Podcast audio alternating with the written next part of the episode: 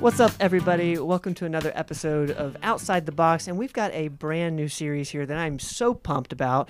This is Robin Riddle. She is going to co-host with me this series, and are you excited about it? I am so excited about this. Like, I literally can't wait. I can't wait to see where this goes. This is Yeah. episode one of hopefully, you know, 5,602 Absolutely. because there are that many things that we need to explain, which leads me to what the title of this series is. This is Explain This, everybody. And our first topic is a hot one. it is. It's a really, really hot topic, especially within our offices. So, Robin, I'm going to go ahead and ask you thyroid. Explain this. Thyroid. So starts out with how to test thyroid. Um, we test a little bit different than what a primary care or even an endocrinologist would test. We're a lot more in depth in the integrative world.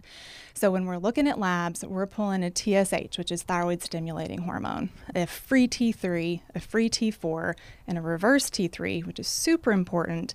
And if we think it might be an autoimmune picture, we're pulling antibodies as well. We're getting a very comprehensive look. Explain to me antibodies. I got the other the other three. Yeah. What's the antibodies part? Antibodies are looking for the autoimmune. So the, the body itself is attacking your thyroid. And if it's autoimmune, which is Hashimoto's, you treat it a little bit differently because you're trying to calm the immune system down and make it stop attacking the thyroid. So, what is the? I, I've heard of Hashimoto's. Mm-hmm. What is the other one? There's two different types of thyroid issues. Am I right? So there's hypo, which is too low, and hyper, which is too high.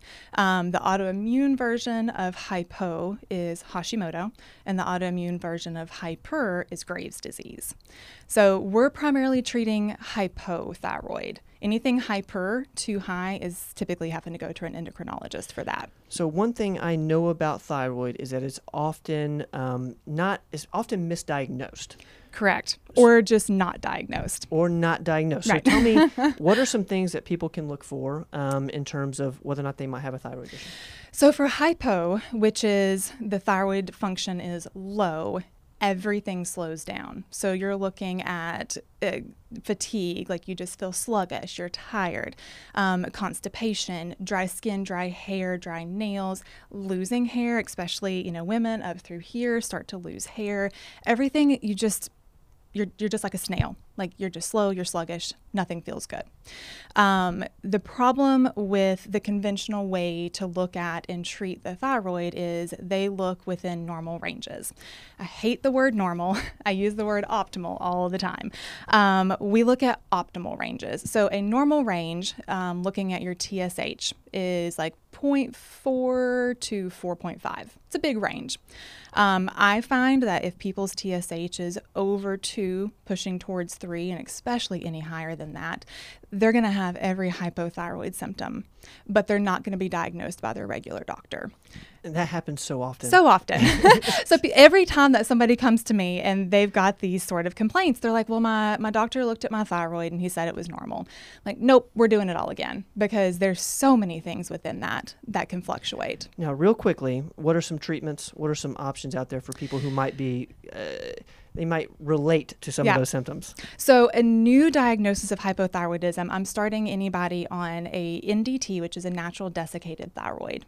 Um, so, Armour Thyroid, Nature Thyroid, NP Thyroid, there's a bunch of different brands that we use, but they're all the same thing. They have a natural T3 and T4 in them. That's different than conventional treatment because you go to your primary care, they're going to put you on Synthroid levothyroxine. It's a synthetic T4 all of that relies on the body being able to actually utilize that T4.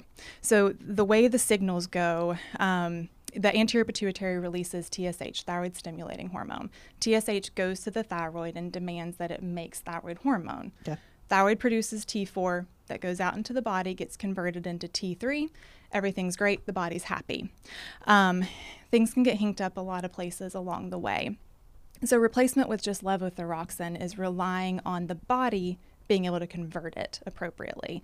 And a lot of people don't. We've talked about gut health a lot. Um, if your gut is not in good shape, you're not going to convert that T4 appropriately. And it can actually, instead of turning into T3, it can turn into reverse T3.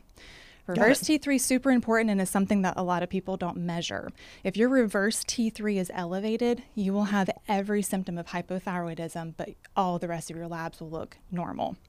So you have to look at reverse T3 as well, and the ratio of reverse T3 to T3. Um, if you're not converting appropriately, you're getting that high reverse T3. It clogs up all the good receptor sites that T3 is supposed to signal, and it, it blocks them. So T3 can't get there, but you're not getting any beneficial effects from it.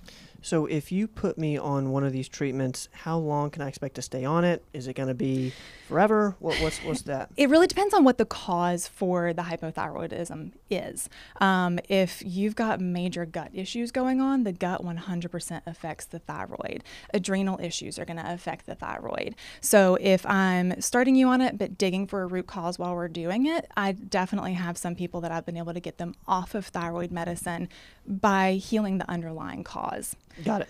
For other people, it is a lifetime thing. Um, it's a pill that you take every morning on an empty stomach, 30 minutes um, before you have any food or water or anything like that.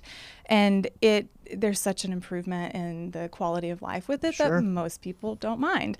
Um, so yeah, something that you're looking at typically long term, but absolutely can be life changing.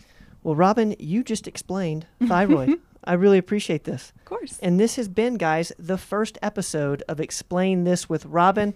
I am so excited about this series. I hope you guys tune in every single week for it. Robin, I certainly appreciate you, and we'll see you next time. Sounds good. Rock on. No, Thank you, guys. don't go away.